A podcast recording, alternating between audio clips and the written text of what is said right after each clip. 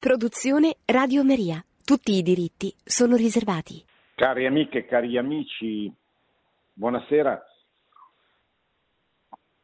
Prima di parlare del tema che avevo previsto per questa sera, eh, che è eh, l'Alexio Magistrali che il segretario di Stato, il cardinale Parolina, ha pronunciato mercoledì scorso incontrando all'Angelicum di Roma una settantina di associazioni cattoliche, una lezione che ha come tema il ruolo del cristianesimo nella vita pubblica del nostro paese oggi.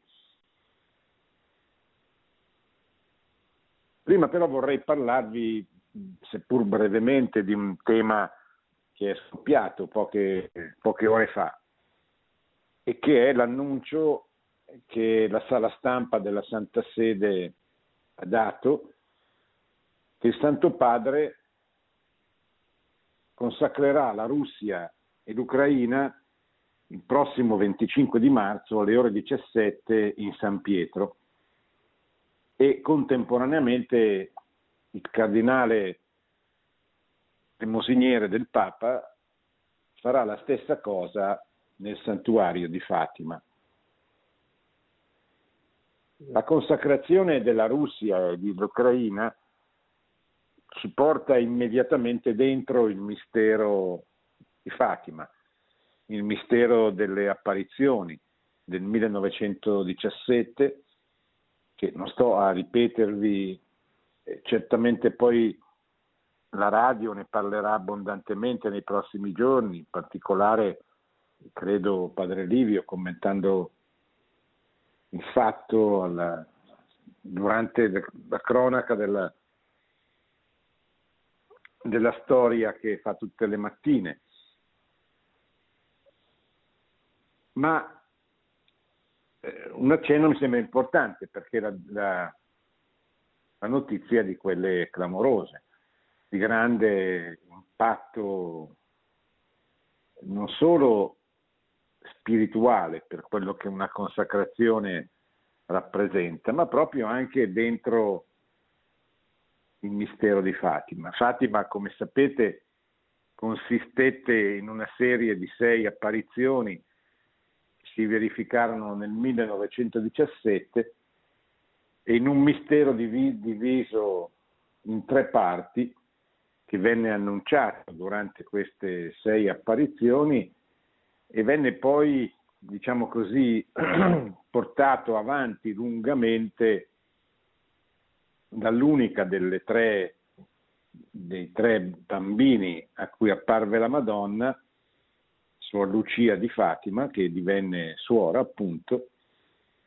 e che assistette alla morte precocissima dei due altri bambini, eh, Giacinta e Francesco, che morirono pochi, poco dopo le apparizioni, offrendo la propria vita per eh, la realizzazione del mistero di Fatima e che oggi sono già stati riconosciuti come santi da parte della Chiesa. Sor Lucia accompagnerà fino a pochi anni fa, quando molto anziana morirà, lo sviluppo di questa grande, importante apparizione, che consistette in tre, in tre parti di un mistero. Prima parte la, la donna fece vedere ai bambini l'inferno dove finiscono le anime dei peccatori che non si convertono, così disse. La seconda parte fu l'inferno delle nazioni, cioè la Russia diffonderà i suoi errori nel mondo, intere nazioni scompariranno, il Santo Padre avrà molto da soffrire. È eh, l'annuncio che il comunismo, che allora non aveva ancora conquistato il potere in Russia, che i bambini non sapevano neanche che cosa fosse, lo conquisterà pochi giorni dopo la fine dell'ultima delle apparizioni, nella rivoluzione d'ottobre del 1917, quando i bolscevichi, guidati da Lenin, conquistarono il potere con un colpo di Stato a San Pietroburgo e poi eh, estesero, dopo una lunga guerra civile, il loro potere su tutta la Russia e dopo la seconda guerra mondiale su tutta quella che diventerà l'Unione Sovietica. La diffusione del comunismo è stata una grande tragedia del, del XX secolo. Il comunismo ha la responsabilità, così a spanne e senza contare l'Asia, la Cina, di più di 100 milioni di morti e eh, soprattutto l'inferno provocato in quelle nazioni, la Russia dal 1917, eh, le popolazioni, i popoli dell'Europa orientale dopo la seconda guerra mondiale e successivamente anche tanti popoli asiatici sia in seguito alla rivoluzione comunista cinese del, del, degli anni 40 che finirà nella, nella istituzione della Repubblica Popolare Cinese guidata dal Partito Comunista che ancora oggi guida eh, la, Cina, la Cina attuale ma poi nel 75 il Vietnam, il Laos, eh, la Cambogia, eh, tanti stati africani. Insomma, il comunismo ha rappresentato fino alla caduta del muro di Berlino una, un'importante realtà che ha provocato, tra l'altro, il maggior numero di martiri di tutta la storia della Chiesa. I martiri del Novecento sono stati di più di tutti i martiri dei 19 secoli precedenti il XX, compresi i primi 300 anni di persecuzione. La realizzazione del mistero di Fatima è stata eh, molto lunga e complessa. La Madonna ha chiesto la consacrazione del mondo e in particolare della Russia in, da, da parte del Papa di tutti i vescovi del mondo, ma per tutta una serie di motivi questa, eh, questa richiesta della Madonna non è mai stata approvata, una volta è stata consacrato il mondo, una volta non c'erano i vescovi, una volta eh, è stata consacrata solo la Russia. Soltanto nel 1984, esattamente il 25 marzo, San Giovanni Paolo II farà, invitando a farla con lui tutti i vescovi del mondo, la consacrazione del mondo, l'atto di affidamento di, a Maria di tutto il mondo, pur senza pronunciare per ragioni che non sfuggono nel 1984 si era nel pieno della guerra fredda ed erano proprio i mesi in cui si temeva uno sbocco nucleare alla guerra fredda. Però Giovanni Paolo II, pur senza nominare esplicitamente la Russia, a un certo punto dell'atto di consacrazione disse esplicitamente che, avrebbe, che stava affidando i popoli, stava affidando a Maria i popoli che hanno un particolare bisogno della tua protezione e tutti capirono che in quel momento il Papa affidava la Russia al cuore immacolato di Maria. Papa che era entrato drammaticamente nel mistero di Fatima, subendo l'attentato che lo portò sulla soglia della morte il 13 maggio del 1981, data della prima apparizione eh, a Fatima, ma lui stesso dirà che una mano materna avrebbe protetto e guidato la pallottola affinché non eh, lo uccidesse e lo dirà esattamente il 13 maggio del 1982 quando si recherà pellegrino a Fatima per ringraziare la Madonna di avergli salvato la vita un anno prima. Entrato così bruscamente, diciamo così, drammaticamente dentro il mistero di Fatima, Giovanni Paolo non ne è più uscito.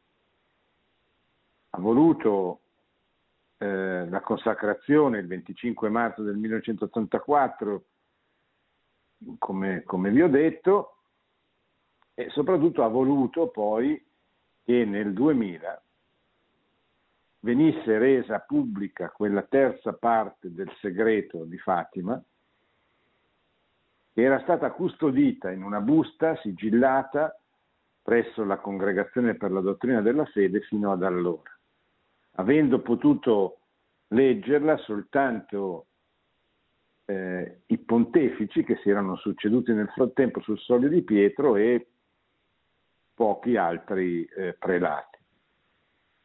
Nel 2000 la Congregazione per la Dottrina della Fede, che allora era guidata dal prefetto cardinale Ratzinger, che diventerà Benedetto XVI, cinque anni dopo, rese pubblica la terza parte del mistero che non conteneva, come dirà proprio Benedetto XVI, che il cardinale Ratzinger, ma poi anche Benedetto XVI, non conteneva rivelazioni apocalittiche, cose fantasmagoriche come tutti avevano pensato, eh, ma semplicemente conteneva una visione che è pubblicata, è stata pubblicata, cioè un supplemento all'Osservatore Romano del 26-27 giugno 2000 intitolato Il messaggio di Fatima con tutti i messaggi anche autografi di Suor Lucia e conteneva questa terza parte del segreto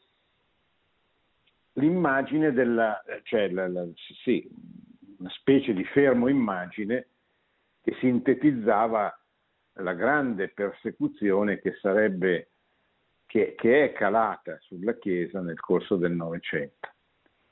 Fra cui una, questa visione eh, vedeva un vescovo vestito di bianco, evidentemente il Papa, morire sotto le frecce e i colpi di arma da fuoco dei, dei nemici.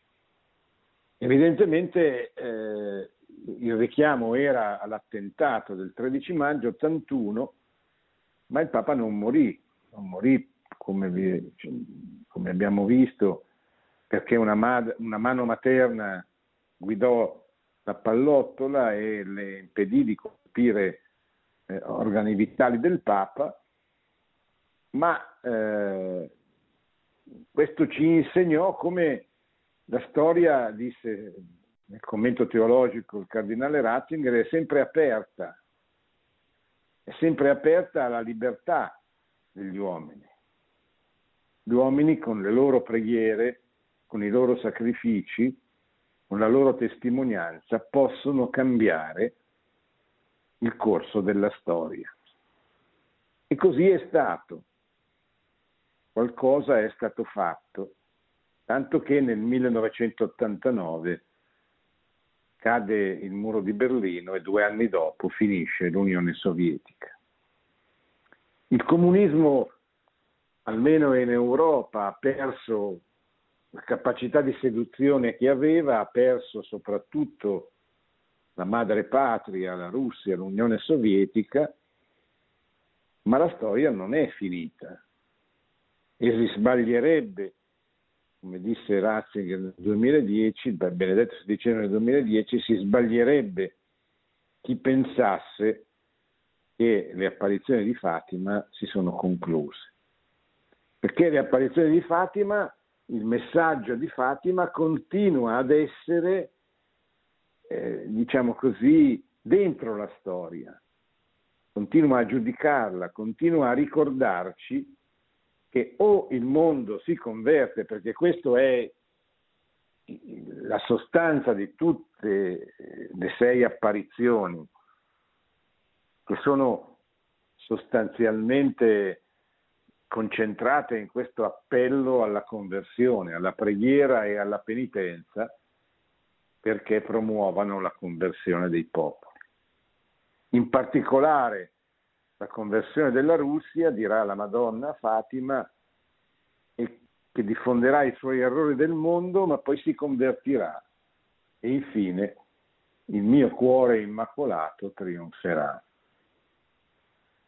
Ora Papa Francesco, di fronte all'aggressione militare portata dall'esercito russo all'interno dei confini dell'Ucraina, di fronte a questa guerra drammatica e sciagurata, come tutte le guerre, ma in modo particolare una guerra dove uno Stato molto più potente ne invade un altro, massacrando la popolazione. Fatima è qui ancora per giudicarci questo il Papa capisce, coglie che esiste un legame fra questo mistero che non è finito, che continuerà a giudicare la storia e la tragedia di questa guerra. E allora accoglie la richiesta dei vescovi latini di eh, Ucraina, che rappresentano soltanto l'1% della popolazione, ma hanno chiesto al Santo Padre che consacri al cuore immacolato sia il popolo russo che il popolo ucraino evidentemente perché eh, finisca la guerra, perché si ritorni alla pace e alla libertà dei popoli di poter scegliere il proprio futuro, perché l'esercito russo rientri all'interno dei propri eh, confini e soprattutto perché la gente si converta. Allora noi abbiamo visto che qualcosa di importante è successo nel 1989 e poi nel, nel 1991, non abbiamo ancora visto la conversione della Russia. E allora questa nuova consacrazione, che questa volta credo dovrebbe convincere tutti, perché dopo che nel 1984 Giovanni Paolo II pronunciò quelle parole,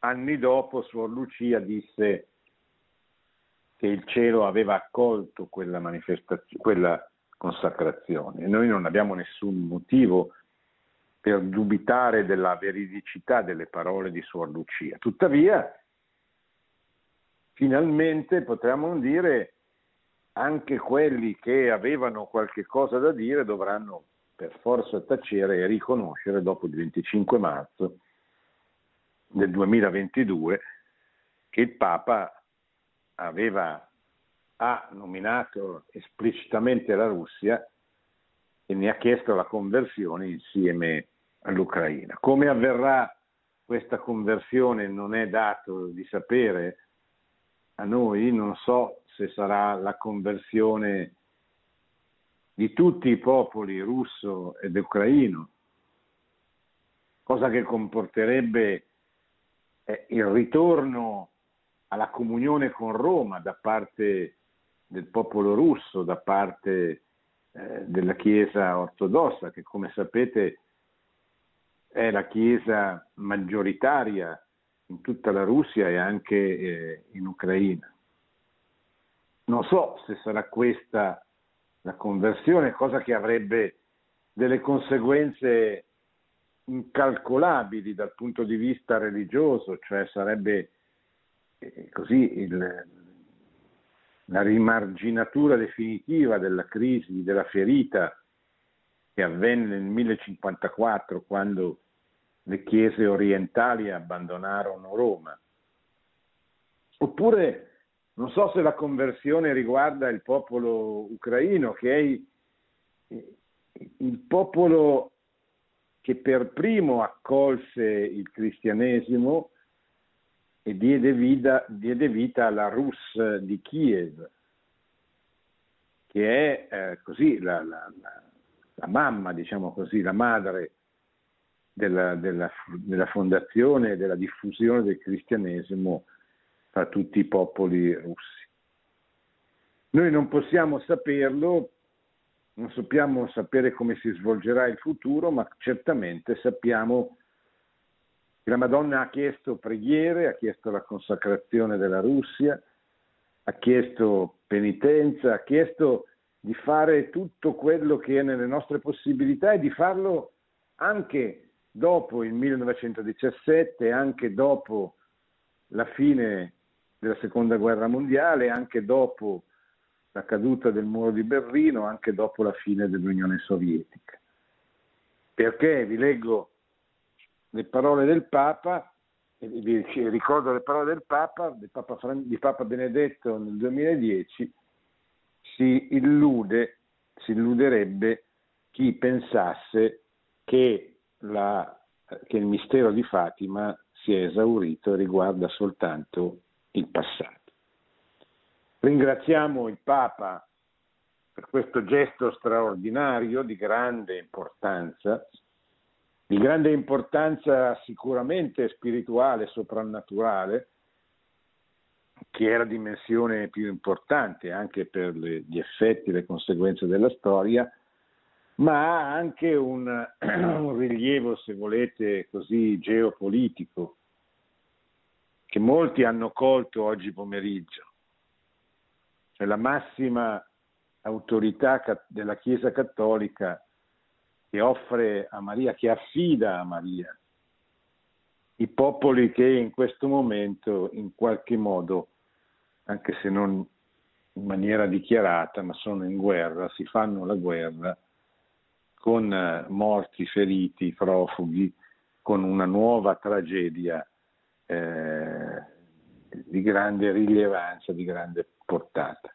Ebbene, eh, noi ricordiamo questo, abbiamo ricordato questo e eh, l'invito, l'appello è a pregare, a pregare, pregare, pregare, come ha detto la Madonna Fatima, e fare penitenza perché, eh, perché venga presto il regno del cuore immacolato di Maria che passa attraverso la conversione.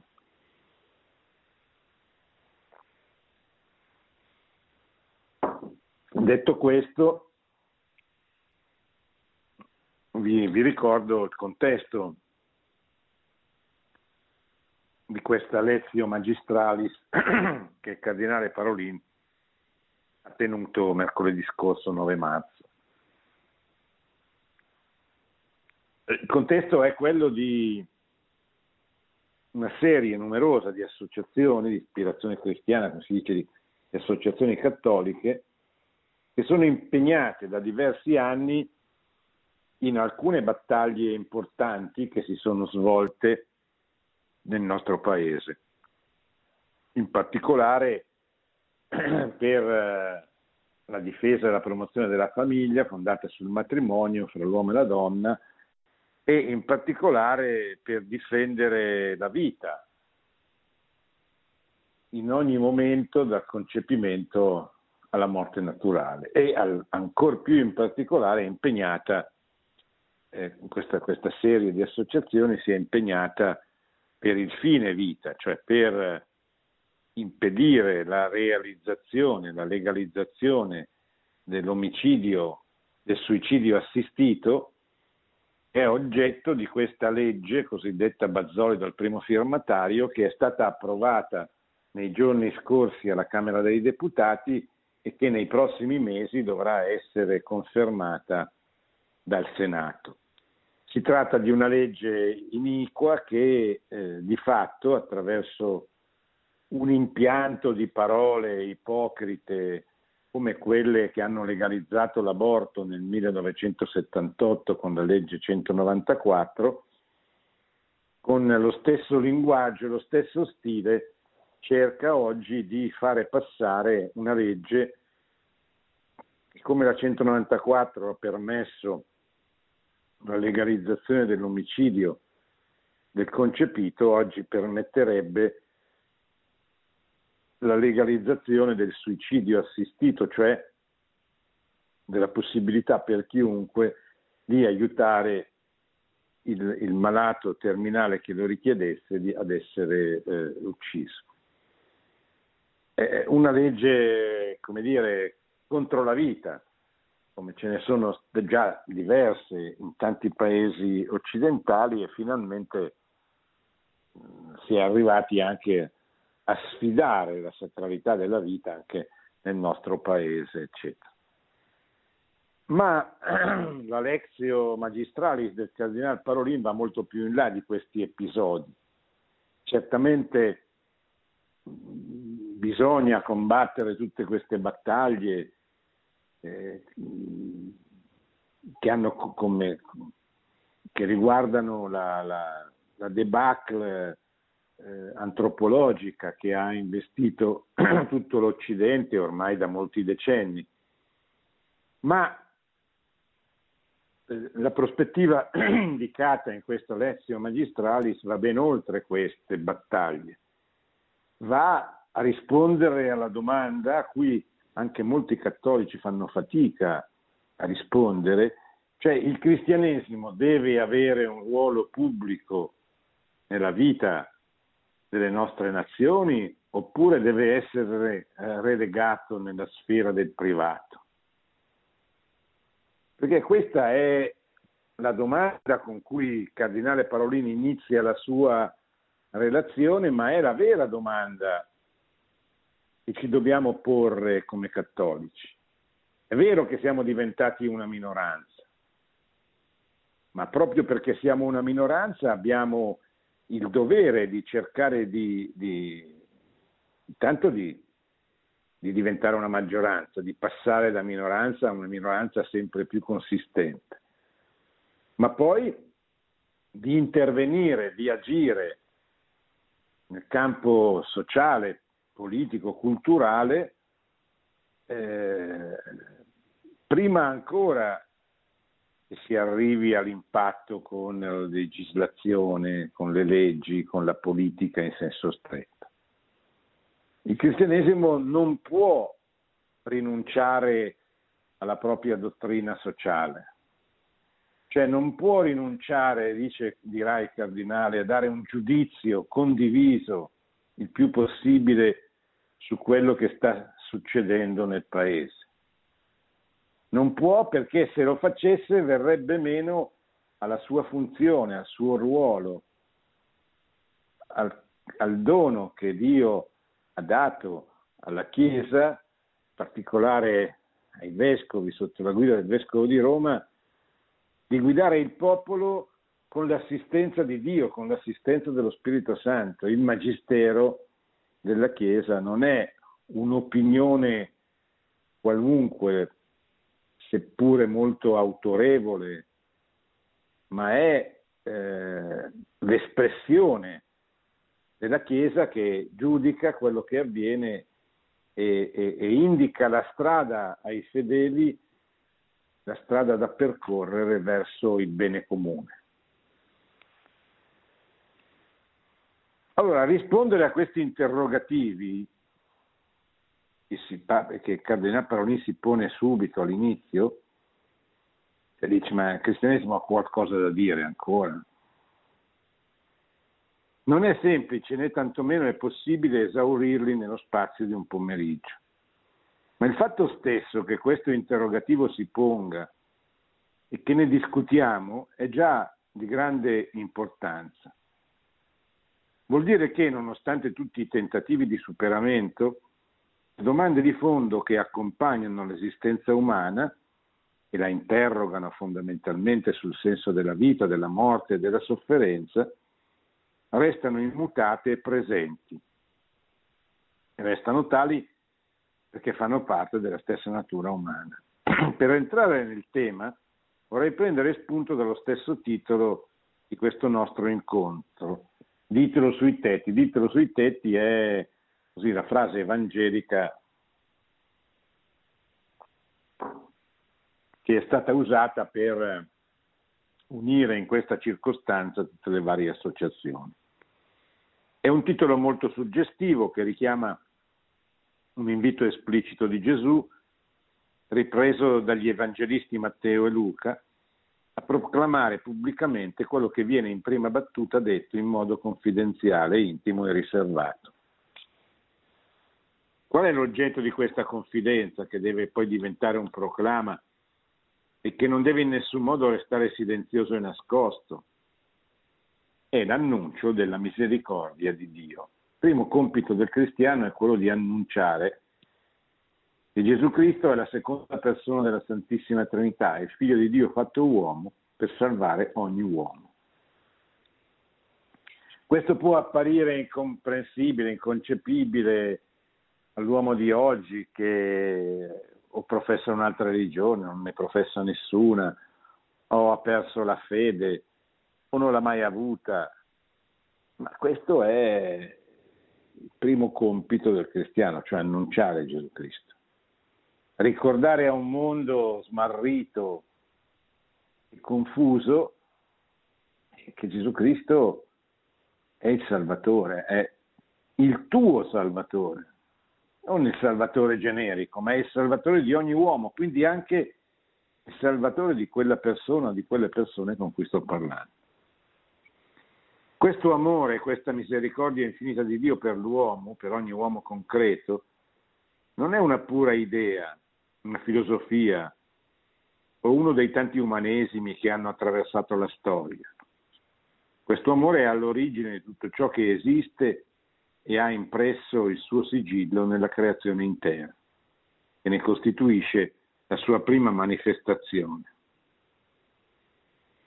Sono queste le coordinate fondamentali dell'antropologia biblico-cattolica, che risponde alla domanda fondamentale chi è l'uomo?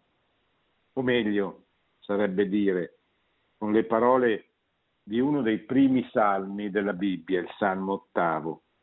Che cosa è l'uomo perché te ne ricordi? E il figlio dell'uomo perché te ne curi?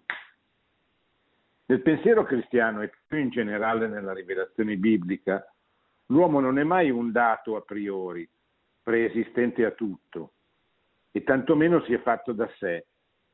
Nella Bibbia l'esaltazione dell'uomo non insegue le vie dell'autodeterminazione e della libertà senza limiti, propria del modello dell'uomo Prometeo, come descritto dall'onorevole Menorello, che è quello che ha presentato i lavori, ma passa per il fatto di essere il prodotto delle mani di Dio, composto di fango, che è l'elemento terrestre, e di spirito, il soffio divino, portatore sin dall'origine di un'impronta e di un destino trascendenti, che imprimono nel profondo del suo essere l'aspirazione alla felicità e ne fondano il valore assoluto.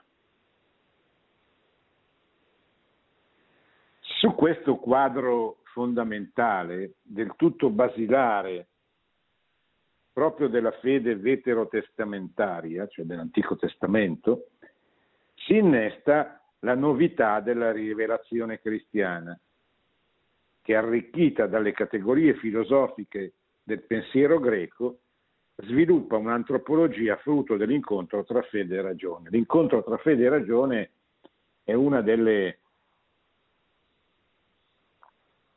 cose più importanti che avvengono nella storia della Chiesa, più importanti e più provvidenziali, come dirà Ratzinger, Papa Ratzinger, nel famoso discorso di Ratisbona. Cioè l'uomo, cioè il cristiano, che incontra e accoglie la rivelazione di Cristo, poi a un certo punto della storia, dopo i primi tre secoli di persecuzione, ha potuto incontrarsi con la cultura proveniente dalla Grecia, la filosofia greca, quella filosofia che studiamo a scuola, la filosofia che nasce con Socrate, Platone, Aristotele, i classici del pensiero greco, il cui incontro con il cristianesimo, con la rivelazione cristiana è stato letteralmente provvidenziale, perché ha dato una dimensione di universalità all'annuncio, alla rivelazione di Cristo all'interno del popolo di Israele dopo la lunga stagione raccontata nell'Antico Testamento. Ebbene, eh, questo incontro, gli dirà Benedetto XVI, dà forza alla fede, cioè permette alla fede di acquisire una ragionevolezza che altrimenti non avrebbe, perché lo stesso Dio che ha creato l'uomo è lo stesso Dio che lo ha redento in Cristo. E quindi Cristo non è soltanto la seconda persona della Santissima Trinità, che l'altro grande mistero della fede cristiana è appunto l'unità e la Trinità di Dio, accanto a, all'altro mistero centrale che è quello relativo all'incarnazione, alla passione, alla morte e alla resurrezione di Gesù Cristo.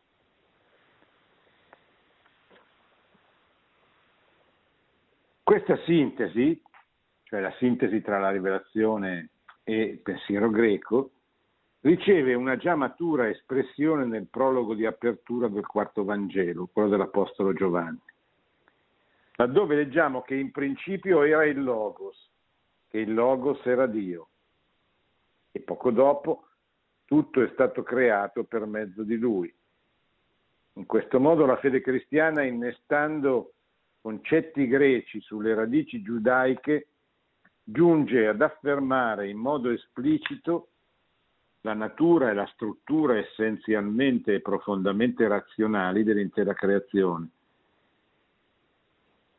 e del, del, in generale dell'uomo in particolare e porta al tempo stesso a conclusione un processo di avvicinamento tra fede e ragione che era già presente nell'Antico Testamento ma che doveva perfezionarsi e rendersi esplicito con l'avvento di Cristo, il verbo logos fatto carne. Nei secoli successivi questa mirabile sintesi cristiana ha favorito lo sviluppo di culture, società, ordinamenti nei quali la, la libertà e la dignità della persona hanno potuto fiorire e consolidarsi. Oggi questa stessa sintesi è rimessa in discussione in alcune parti espressamente rifiutata, senza però produrre un modello alternativo. Molti, anche molti cattolici, purtroppo criticano questa cosa. Invece Benedetto XVI ha difeso, cioè il fatto che è stato provvidenziale che in Occidente cioè la, la, cristianità nascesse dall'incontro tra la rivelazione, ovviamente, il pensiero greco, la filosofia greca il diritto romano e la lunga storia dell'Antico Testamento della presenza di Dio attraverso il suo popolo, il popolo che si è scelto grazie alla vocazione di Abramo, il popolo di Israele.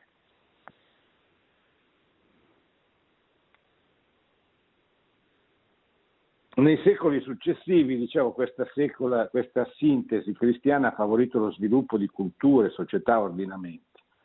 Oggi questa sintesi è messa in discussione, è messa in discussione dal pensiero dominante, che però dà proprio l'impressione di essere solo capace di distruggere, non di costruire, che è molto più facile distruggere. Pensate al famoso castello di carte ci vuole un soffio, ci vogliono ore poi per ricostruire quello che è andato distrutto. In questo modo si finisce per muoversi in ordine sparso, confuso, senza una chiara direzione.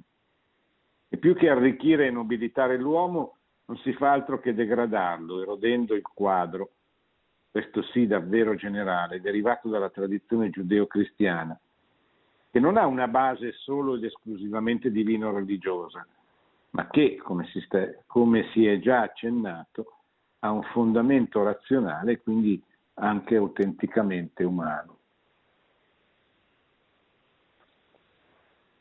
In questo senso mi sembra particolarmente felice l'intuizione di definire l'agenda,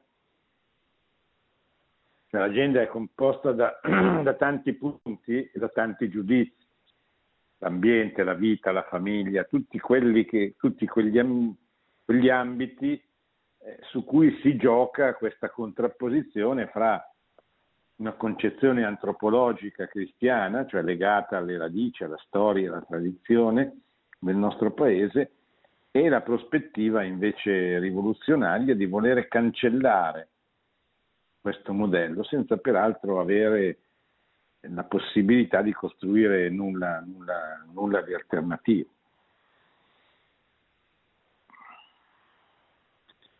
Come ha affermato il Concilio Vaticano II, infatti Cristo non soltanto rivela Dio all'uomo, ma svela anche pienamente l'uomo a se stesso, gli fa conoscere chi veramente egli sia.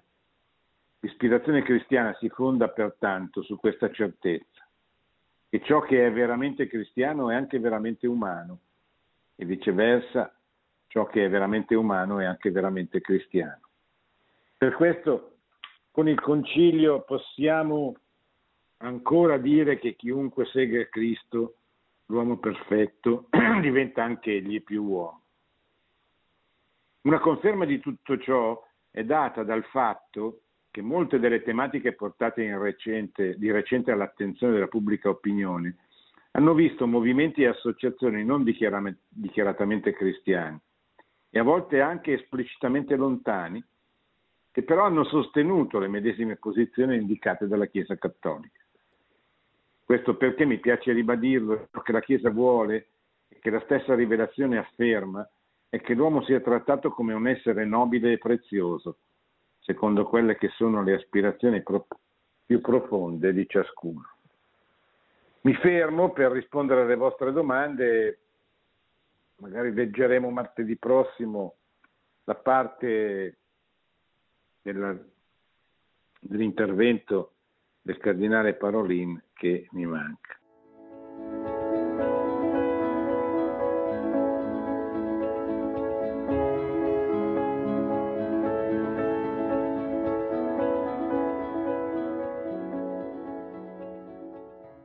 Pronto? Sì, pronto. Buonasera. Sì, buonasera. Da dove chiama? Buonasera, mi chiamo Romano, Romano Vinci e sto chiamando dalla, dalla Sicilia. Ho sentito il suo, il suo, intervento e mi ha colpito molto ecco, questa iniziativa del Santo Padre di volere di nuovo diciamo, consacrare la Russia e l'Ucraina al cuore immacolato di, di Maria, della Madonna e del suo messaggio eh, a Fatima. E ricordando appunto la Madonna di Fatima non possiamo non menzionare anche eh, San Giovanni Paolo II e, e francamente ricordando anche San Giovanni Paolo II non posso non ricordare una sua opera, forse l'ultima, un suo libro, che con la prefazione di, del cardinale Ratzinger, Memoria e Identità, dove San Giovanni Paolo II già nel 2005 fa una, un esame ben, ben diciamo, eh, sintetico e ben calzante della situazione che stiamo vivendo adesso. Sì. Beh, sicuramente il legame tra Fatima e Giovanni Paolo II è intanto conseguenza del profondo legame con Maria di Giovanni Paolo II. Totus Tuus è il suo, il suo stemma eh, innumerevoli sono i documenti mariani che hanno accompagnato il suo lungo pontificato, ma in modo particolarissimo Fatima, perché Papa viene immerso dentro Fatima 13 maggio con l'attentato dell'81 e poi da lì eh, il suo guardare a Fatima, le apparizioni sarà un continuum eh, nel senso che avrà capito che eh, la provvidenza voleva che fosse lui a portare la Chiesa dentro il terzo millennio e quindi che lo aveva salvato per questo motivo, anche perché un assassino professionista che spara a due metri di distanza è difficile che manchi il bersaglio. Ecco. Pronto? Buonasera professore, mi sente? Sì, benissimo. Buonasera professore, sono Alessandro da Vibo Valencia. Una semplice sì. domanda e l'ascolterò per radio. Data la presa di posizione del nostro sommo pontefice che per certi versi rispolvera Fatima, qual è quella del primate ortodosso sull'operato di Putin e sull'attualità di questi giorni molto cruenti? Sì. Beh, intanto vedremo come risponderà se e come risponderà a questa decisione del Santo Padre. Eh, sai, il problema del patriarca Kirill è il problema delle chiese autocefale orientali che dopo aver rotto la comunione con Roma si sono trovate tutte alla mercé delle rispettive delle forze politiche, degli stati politici dentro le quali operano. E se è vero che il comunismo ha cercato di sopprimere anche la Chiesa ortodossa, è vero che però la Chiesa ortodossa dopo la fine dell'Unione Sovietica è ritornata piano piano ad avere un ruolo pubblico importantissimo nella nazione e soprattutto oggi attraverso questo legame particolare che unisce il patriarca Kirill con il presidente Putin. Eh, questo è già un motivo di, di, sospetto, nel senso che prendere come, come punto di riferimento un giornale che sappiamo, uno dei tanti giornali che sappiamo eh, sono contrari alla gran parte degli insegnamenti della Chiesa, è un problema. Però secondo me bisogna comunque leggere anche quello che dicono le persone più lontane da noi, perché questo è il modo attraverso il quale possiamo veramente, concretamente eh, convincere qualcuno. Ma dobbiamo anche sapere quali sono i loro errori, che cosa veramente professano, eccetera. Questo ci permetterà di eh, avviare la nuova evangelizzazione dell'Europa, degli antichi paesi europei. Sì, in attesa delle chiamate io vado avanti nella lettura del testo del cardinale Parolin che dice questa condivisione larga dei valori cristiani, che altro non sono che valori propriamente umani, implica l'adozione di un concetto ampio di ragione e di ragionevolezza. Una ragione allargata, come ha ribadito più volte Papa Benedetto XVI.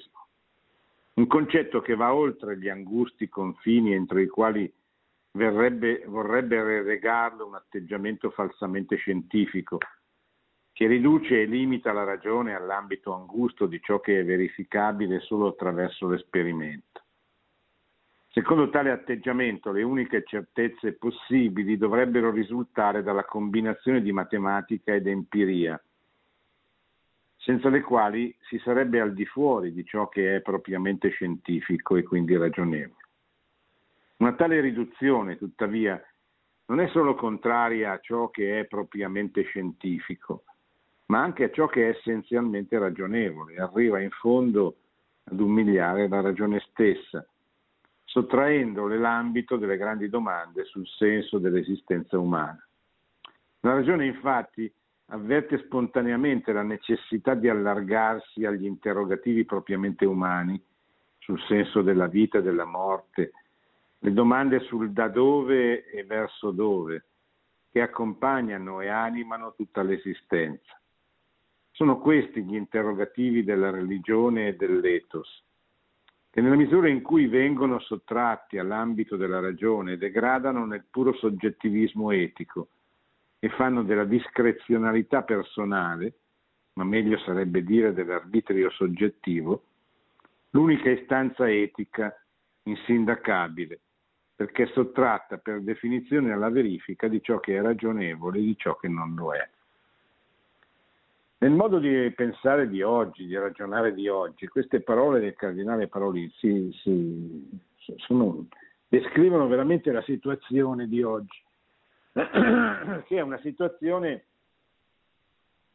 che, lui, che lo stesso Ratzinger definì nella messa pro religendo pontifice da quale, dalla quale sarebbe uscito come Papa nel 2005, chiamò, la chiamò la dittatura del relativismo, cioè viviamo dentro una, una specie di, di bolla eh, nella quale stati, dalla quale sono stati eliminati tutti i criteri di verità oggettiva e comune a tutti i popoli e gli uomini, fino ad arrivare con l'ideologia gender a mettere in discussione la stessa evidenza della sessualità umana. Allora, dentro questo soggettivismo, questo relativismo, eh, non ci sono più le fonti autorevoli. Tutto è nella mia disponibilità, è l'arbitrio soggettivo. Sono io che stabilisco se una cosa è giusta, sbagliata, è buona, è cattiva, è vera, falsa e lo stabilisco sulla base del mio sentire, del mio interesse, del mio piacere, eh, delle mie intuizioni, eccetera. Capite che questo è un grande problema. C'è una chiamata, adesso rispondiamo. Pronto? Sì, pronto? Sì, prego. Ah, buonasera professore, mi chiamo Martino, la chiamo da Busto Arsizio. Eh, dunque mh, sì. non la vorrei portare fuori tema, volevo soltanto eh, porre diciamo, uno spunto di riflessione e porle eh, nel contempo una domanda. Eh, sì. Alla luce di ciò che sta avvenendo ovviamente eh, io credo che mh, cioè per la prima volta mi trovo in difficoltà diciamo, a, a, definirmi come dalla parte del giusto perché eh, cioè, ciò, ciò, che sta avvenendo a livello storico non può essere, mm, non, non possiamo dire non porci la domanda se questa volta siamo, se facciamo bene, facciamo bene a, a, stare dalla parte dell'Occidente. Come facciamo a dire oggi che mh, lei ha usato il termine massacrare eh, il popolo ucraino, ma noi come Occidente e come cristiani, come facciamo a non confrontare quello che sta avvenendo con i, i milioni di aborti che, che succedono nell'Occidente? Sì, ma sa, eh, intanto bisogna capire un po' il quadro, cioè eh, nel 1989 finisce un mondo che era basato sulla contrapposizione fra il mondo comunista, il mondo dominato dall'internazionale comunista, che faceva riferimento al marxismo-leninismo, e il cosiddetto mondo libero, il mondo del liberalismo occidentale, eccetera. Poi c'erano tante altre culture, altre civiltà, c'era l'Islam che però non era ancora così ehm, alla riscossa, diciamo, come, come, lo è oggi, c'era l'India, eh, c'erano i paesi africani, cioè c'erano tante culture diverse che poi in qualche modo verranno fuori dopo la caduta del muro di Berlino. Ma fino ad allora diciamo, lo scontro geopolitico era fra il mondo libero e il mondo... Nel mondo libero c'eravamo dentro anche noi, c'era anche la Chiesa, la Chiesa cattolica con i suoi valori, con i suoi principi, che aveva fatto una scelta di campo perché il mondo libero le garantiva la libertà di predicare il Vangelo sostanzialmente, non che il mondo occidentale fosse un mondo cristiano, ma era un mondo all'interno del quale il cristianesimo aveva una libertà religiosa che non aveva all'interno del mondo comunista, quindi era abbastanza facile, eh, diciamo così, eh, rifiutare ogni posizione terza forzista. Questo mondo apparentemente vince con la fine del comunismo e continua al suo interno questo processo di scristianizzazione e di secolarizzazione, che ha delle tappe ben precise che vanno dalla riforma protestante al Rinascimento, alla Rivoluzione francese al comunismo, e dopo il comunismo una quarta fase che possiamo emblematicamente individuare nel, nell'anno del 1968, cioè una rivoluzione antropologica che eh, si fonda su presunti diritti dell'uomo che diritti non sono, cioè il diritto di uccidere, come diceva lei, concepito per il proprio benessere o per altre scelte, il diritto di eliminare l'anziano, il diritto di stabilire eh, ciò che è matrimonio e ciò che non è, prescindendo dalla natura, il diritto addirittura di poter eh, stabilire la propria eh, volontà di essere, il proprio orientamento sessuale a prescindere dalla, dalla, dalla natura, del, dalla natura sessuata del, del proprio corpo, eccetera. Questo, sì, questo mondo viene eh, in conflitto con il mondo dell'ortodossia, del, dell'ortodossia guidata dal patriarca della Chiesa ortodossa a Mosca e da eh, Vladimir Putin. Ecco, tenga presente che quando noi descriviamo quel mondo non possiamo distinguere come da noi l'autorità politica dall'autorità religiosa, perché nell'ortodossia da sempre c'è una, eh, loro la chiamano una sinfonia, che di fatto poi sfocia, è sfociata nel cesaropapismo, comunque in questa sottomissione, diciamo così, della Chiesa da parte dello Stato, cioè lo, lo Stato è il, il, dominus e la Chiesa serve lo Stato eh, in questo progetto della Terza Roma, cioè di espandere il cristianesimo della Terza Roma, il cristianesimo ortodosso, anche dentro i confini del, della prima Roma, della Roma eterna. Allora, noi dobbiamo stare molto attenti perché la, ehm, la certe- cioè è certo che l'Occidente è marcio e corrotto, ma l'Occidente siamo anche noi. Cioè dentro l'Occidente eh, c'è eh, la Chiesa di Roma. E non solo geograficamente, l'Occidente è stato una cristianità, è stata una civiltà cristiana. E noi dobbiamo eh, aiutare la conversione dell'Occidente, non aiutare la fine dell'Occidente da parte di chi vuole, no, non vuole aiutarlo a convertirsi, ma lo vuole sostituire, perché questo è il progetto del nazionalismo imperialista che sta dietro il progetto ortodosso della Terza Roma, che sta dietro Kirill, che sta dietro Vladimir Putin.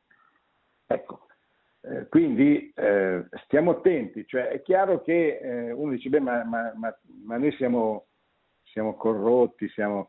Eh, ma non è che si risolve il problema della nostra corruzione benedicendo i carri armati dell'Armata Rossa, dell'esercito russo.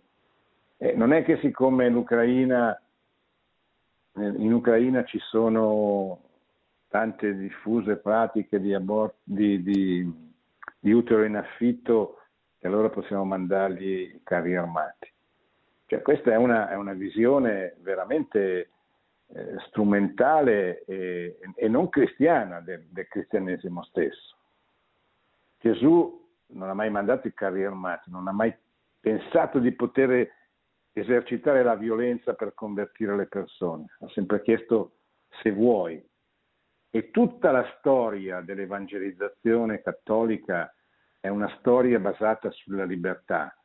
Cioè, se vuoi, certo, io devo avere il diritto di annunciare Gesù Cristo e devo difendere anche con le armi, se possibile, il mio diritto, ma non posso imporre la fede con le armi, perché è uno dei più grandi peccati che potrei commettere. Credo che il nostro tempo sia finito Ah, c'è una domanda. Prego. Salve, buonasera. Eh, buonasera. Io intanto La ringrazio perché mm, in parte ha risposto già alla mia domanda sul nazionalismo di Putin e via dicendo, però le faccio un'osservazione, le vorrei fare. E, mh, mm, spesso sento aspre critiche nei confronti dei comunisti, più che logico, più che giusto, e per carità non, non oso dire il contrario. Però mm, Putin è stato leader dei sovranisti, non solo italiani, ma di tutta Europa. Noi abbiamo un centrodestra in Italia che l'ha appoggiato in politica estera molto spesso. Quindi vorrei sapere qual è il suo pensiero in merito a chi l'ha appoggiato. Ma guardi, io penso che eh, la politica che venne praticata vent'anni fa, pratica di mare, quando Putin, Berlusconi, Bush eh, scelsero, diciamo così, di stare tutti dalla stessa parte, era la politica giusta, cioè è chiaro che, eh, che Putin, la Russia andrebbe eh, coinvolta cioè non, e, e, probabilmente sono stati commessi tanti errori da parte dell'Occidente che hanno provocato poi questa situazione di grande tensione che è sfociata nell'invasione militare, nella guerra eh, de, de, dell'esercito russo. Chi è stato responsabile del venir meno di pratica di mare non lo so, se colpa dell'Occidente o colpa di Putin o colpa di tutti e due. C'è chi dice che Putin non voleva rimanere dentro quell'alleanza per tutta una serie di, di, di, di motivi.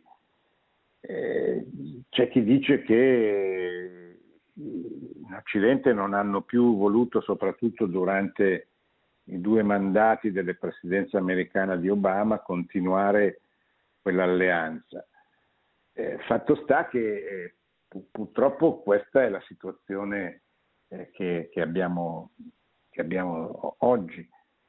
E l'ideologia imperialista, eh, la terza Roma, l'espansione di quella che viene chiamata l'Eurasia è un progetto che esiste da sempre all'interno del mondo, eh, del mondo, del mondo russo ed è un progetto inaccettabile, pericoloso, ovviamente dal quale eh, noi ci dobbiamo sempre guardare e difendere. Ecco. E poi fosse, sia possibile immaginare una Russia non succube di questo progetto imperialista, nazionalista, io credo che ci siano tantissimi milioni di bravi russi che eh, vorrebbero una Russia diversa rispetto a questo progetto e anche rispetto alla realtà di oggi eh, che però purtroppo non hanno una capacità di espressione politica sufficiente per poter essere un'alternativa all'attuale governo.